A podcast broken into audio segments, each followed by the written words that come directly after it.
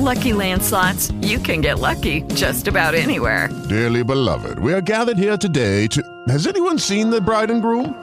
Sorry, sorry, we're here. We were getting lucky in the limo and we lost track of time. No, Lucky Land Casino, with cash prizes that add up quicker than a guest registry. In that case, I pronounce you lucky. Play for free at LuckyLandSlots.com. Daily bonuses are waiting. No purchase necessary. Void where prohibited by law. 18 plus. Terms and conditions apply. See website for details. With the Lucky Land Slots, you can get lucky just about anywhere. This is your captain speaking. Uh, we've got clear runway and the weather's fine, but we're just going to circle up here a while and uh, get lucky. No, no, nothing like that. It's just these cash prizes add up quick. So I suggest you sit back, keep your tray table upright, and start getting lucky. Play for free at LuckyLandSlots.com. Are you feeling lucky? No purchase necessary. Void where prohibited by law. 18 plus terms and conditions apply. See website for details.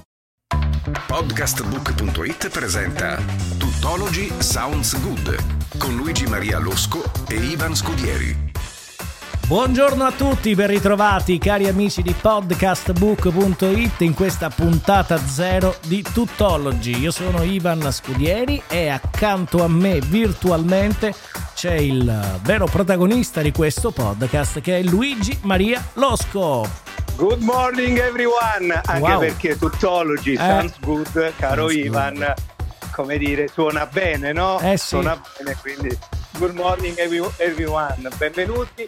Siamo nella puntata zero, quindi perdonateci se stiamo facendo delle prove generali ufficiali, ma anche in tv, no? Sì, sì. Sempre la puntata zero e quindi oggi ci intratterremo per eh, 5, 10, 20 minuti. Wow, quello che è Vediamo eh, quello che è abbraccio andiamo e eh, ci facciamo un po' gli auguri perché innanzitutto buon fine anno a tutti gli amici e alle amiche ma soprattutto Ivan buon fine anno all'australiana Eh sì. che sta mettendo KO cenoni organizzazioni io non so nemmeno stasera cosa farò perché stanno come dire morendo nel vero senso della parola tanti amici che sono allettati per, la, per l'australiana A proposito di a persone Sì. che stanno venendo a mancare, oggi è venuto a mancare Papa Benedetto XVI e qualche fermiamo. giorno fa un'icona della moda, la Ci lascio annunciare. proprio su questo. Allora, sì, perché eh,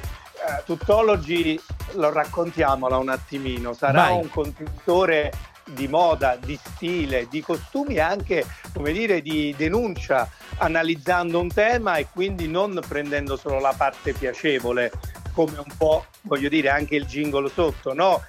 Invoglia alla, alla positività. Però avremo anche un occhio critico sulla società, sui costumi e su quelle che sono le tendenze. E di sicuro abbiamo avuto in questi ultimi tre giorni defezioni molto importanti qui sulla Terra, però voglio dire, l'ultimo è salito in cielo, quindi ci guarderà da su, magari sorriderà se ci, se ci ascolterà come penso che sia, ma partiamo con ordine. Sicuramente eh, è venuto meno il, il, eh, un'icona del calcio, quindi l'eterno dilemma Maradona e meglio Pelé o meno, quindi eh, Don Nascimento eh, in arte Pelé, il grande esponente della, della ginga, no? Tu, non- Eh sì, Ivan, sì, sì, sì, conosco co- perfettamente, assolutamente. quindi la ginga che è lo stile brasiliano per eccellenza, che viene da lontano, se tu pensi la- con la deportazione degli schiavi africani nel Sud America, in particolare in Brasile, loro si difendevano con la capoeria, no?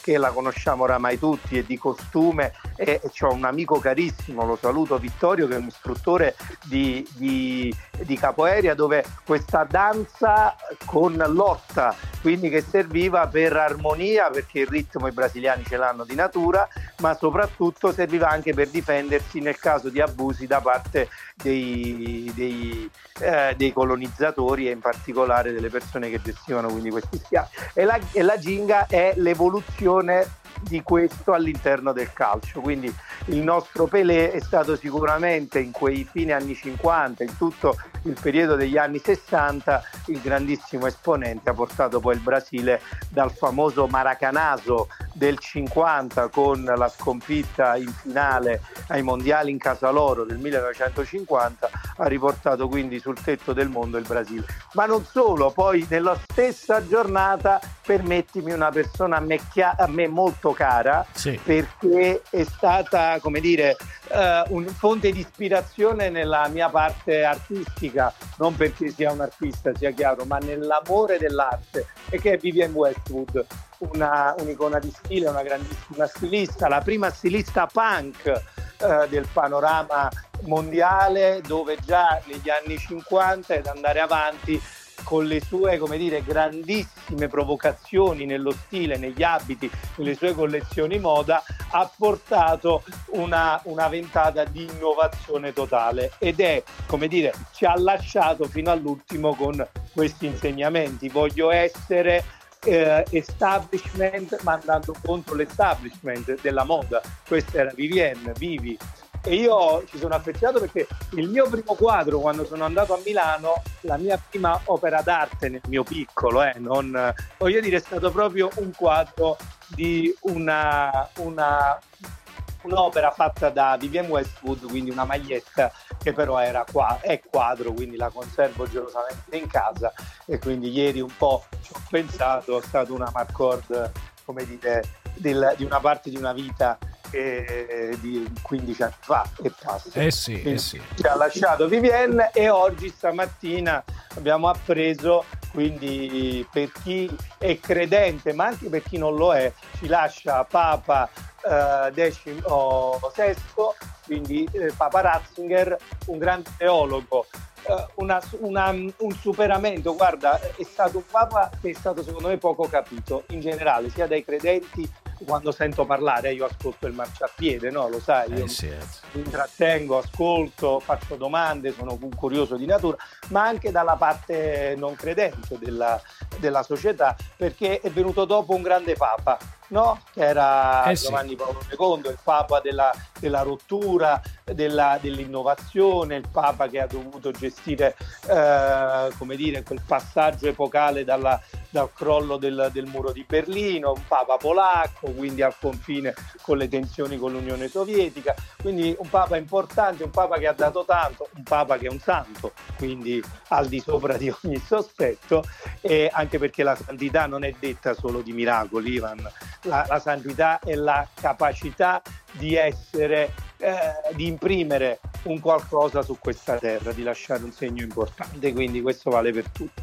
Però eh, Papa, Papa Ratzinger è un Papa classico, quindi è stato un grandissimo teologo, uno studioso eh, immenso, veramente la sua parola, la, la miglior, il miglior aggettivo è immenso nella sua cultura, nella sua conoscenza e anche chi dice si è ritirato, quindi ha voluto poi non continuare il suo ruolo di Papa eh, in quel momento importante, epocale, perché c'è da dire una cosa, noi viviamo in un contesto storico dove quello che accade noi lo dobbiamo vivere e dire c'eravamo, perché vedere è successo solo una volta nella storia della Chiesa, eh, che un Papa decidesse di, tra virgolette, abdicare, no? Eh sì. quindi- Atto noi- di grande noi- coraggio, direi.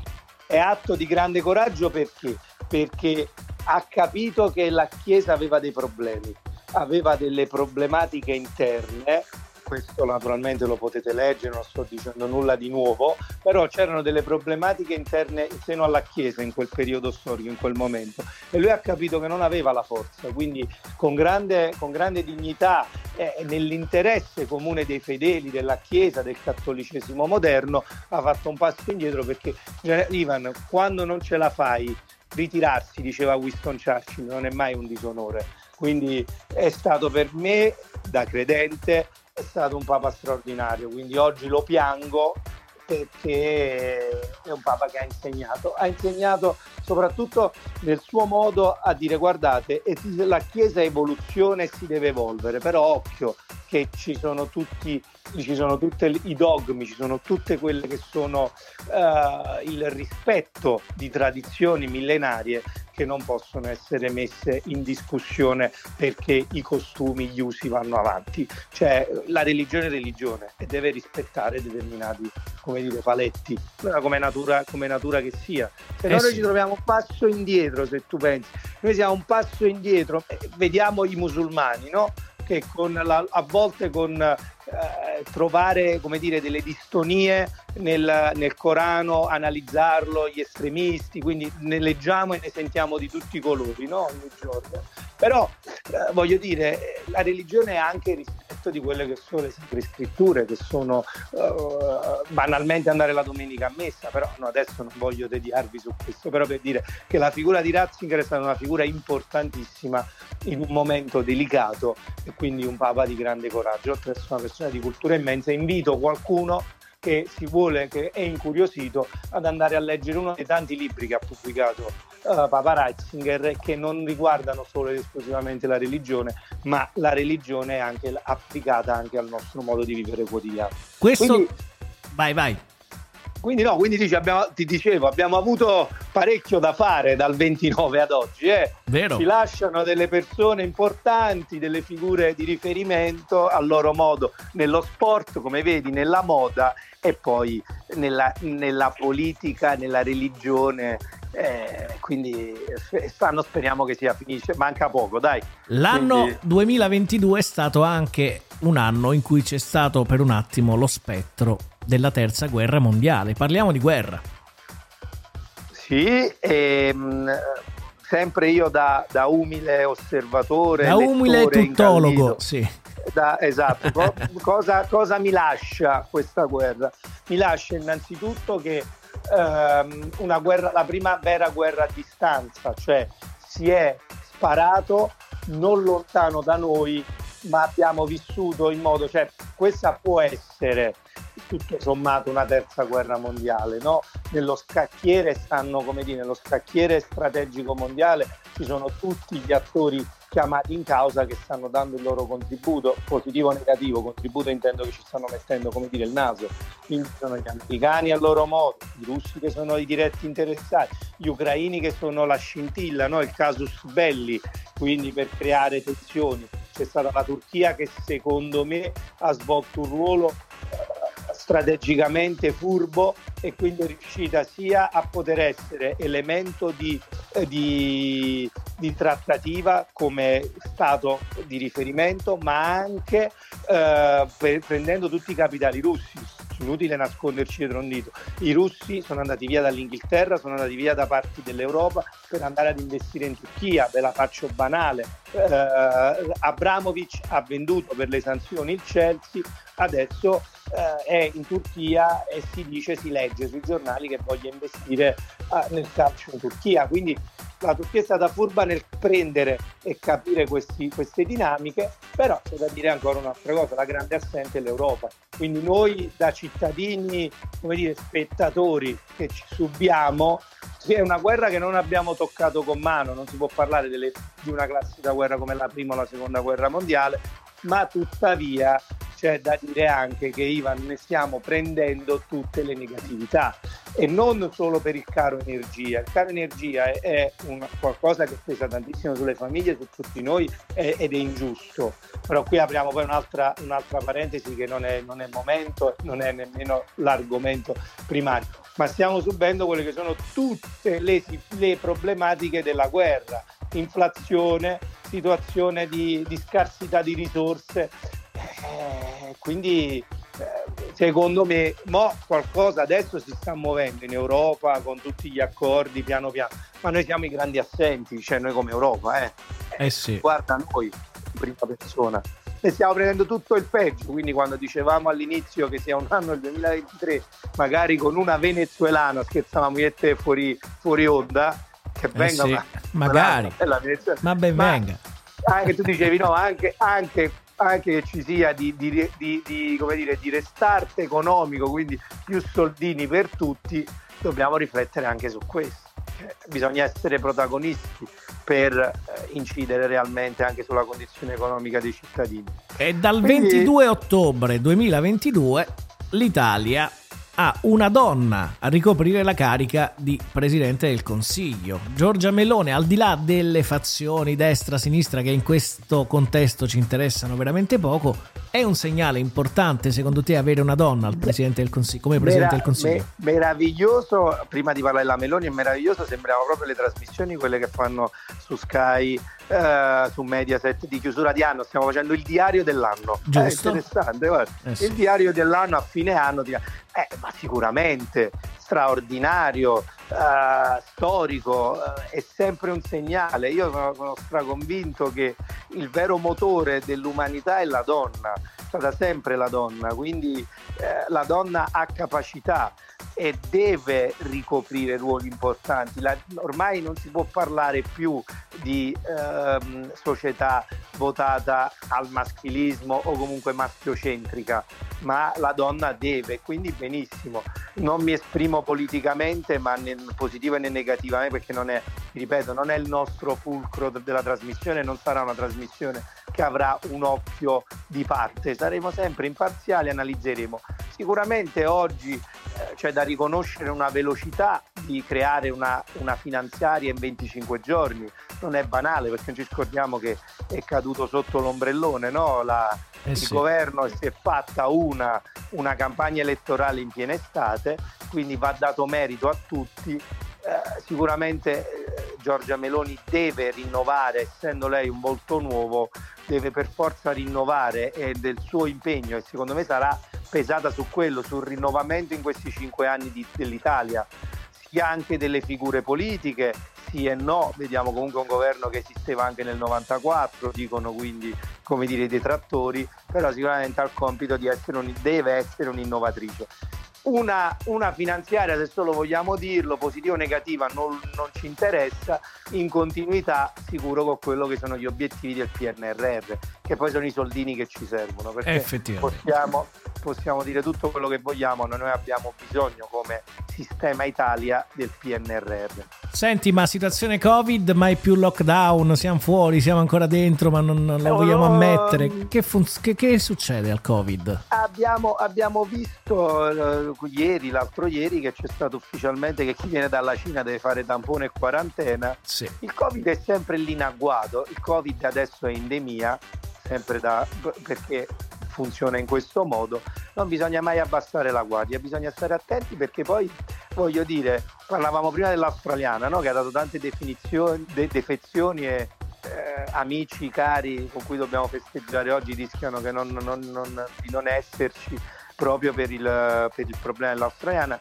Come vediamo, alla fine tutto quelle che sono virus, eh, sono quindi le famose malattie di stagione, bisogna stare attenti. E secondo me è importante, tanto noi due siamo sulla stessa lunghezza, è importante vaccinarsi, vaccinarsi e non prendere sempre le precauzioni. Tu mi credi, io ormai viaggiando sui treni o in aereo, io sono o in metro a Milano, io la metto di, defo- di default la mascherina, cioè mi viene adesso anche in modo piacevole volerla mettere. E poi è una cultura del... È una Il cultura losco del, con la mascherina, tanta roba. eh. asiatica. Cioè, non sono stupidi gli asiatici, cioè, i giapponesi sono un popolo fin troppo intelligente, lo fa sempre, no? Mettersi le mascherine. Assolutamente. Chiudiamo il- la, la nostra puntata Ivan, zero. scusami, Vai, dimmi, dimmi. Poi quando, quando in aereo eh, metti la mascherina, dormi meglio perché puoi dormire con la bocca aperta e nessuno la Vero, vede. vero. O- ottima riflessione proprio da Eh. Sounds Good. Esatto. Senti, per concludere, eh, l'Argentina eh, qualche mh, giorno fa ha vinto il mondiale. Quando l'Argentina ha vinto il mondiale nell'86, una squadra a noi molto cara ha vinto il campionato Sono- l'anno subito dir- dopo. Mo che succede? sarò- posso dirti che sarò l'8 a Marassi, il- la- poi in casa con la Juve, poi vado a Salerno, già tutto organizzato, biglietti inclusi, e poi vado a Roma. Questo per dirti che cosa? È l'anno nostro punto, cioè siamo grande emozione, l'Argentina ha vinto, c'è questa grandissima congiunzione astrale, ma non mi toccata Maradona No, no. Perché, perché grandissimo Messi, eh, il migliore dei suoi tempi, ma è inutile fare paragoni. Guarda, mi credi sui social sto perdendo il cervello perché vedo che ci sono eh, incroci allucinanti, stanno facendo proprio classifiche, li mettono a confronto McCrife, adesso Pelé con Maradona, Maradona con Messi, Cristiano Ronaldo però è meglio di Messi.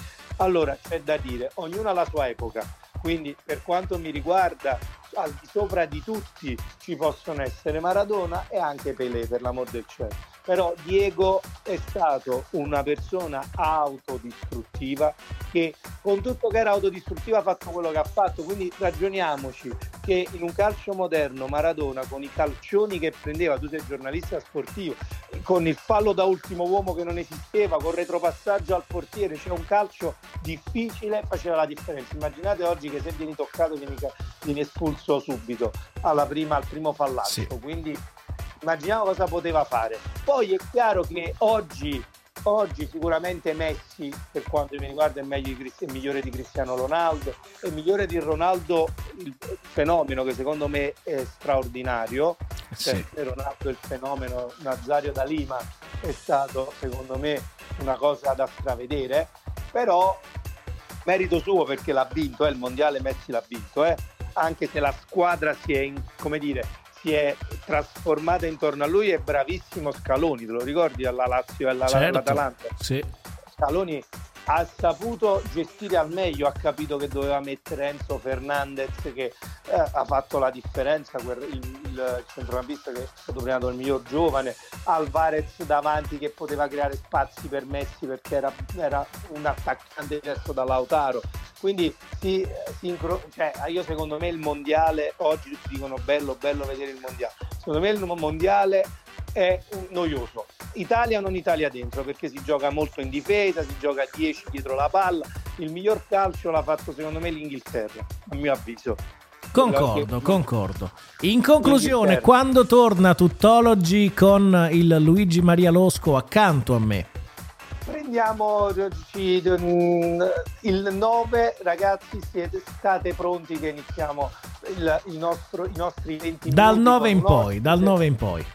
con un ospite, una volta a settimana il buon Ivan con le sue tecnologie futuristiche sparerà con air il, il podcast e avremo uno barra due ospiti e analizzeremo come dire leisure eh, eh, moda eh, tutto quello che è eh, lifestyle quindi tutto quello che ci, ci, passa per la testa lo affrontiamo un abbraccio e soprattutto consigliateci consigliateci eh sì, eh sì, se eh volete sì. spargete la voce quindi dite voi e noi poi elaboriamo subito una puntata. Dateci sette giorni per poi elaborare. Un abbraccio Luigi Maria Losco, buon Ciao, anno! Buon anno a tutti, ciao a tutti. Podcastbook.it ha presentato Tuttology Sounds Good con Luigi Maria Losco e Ivan Scudieri.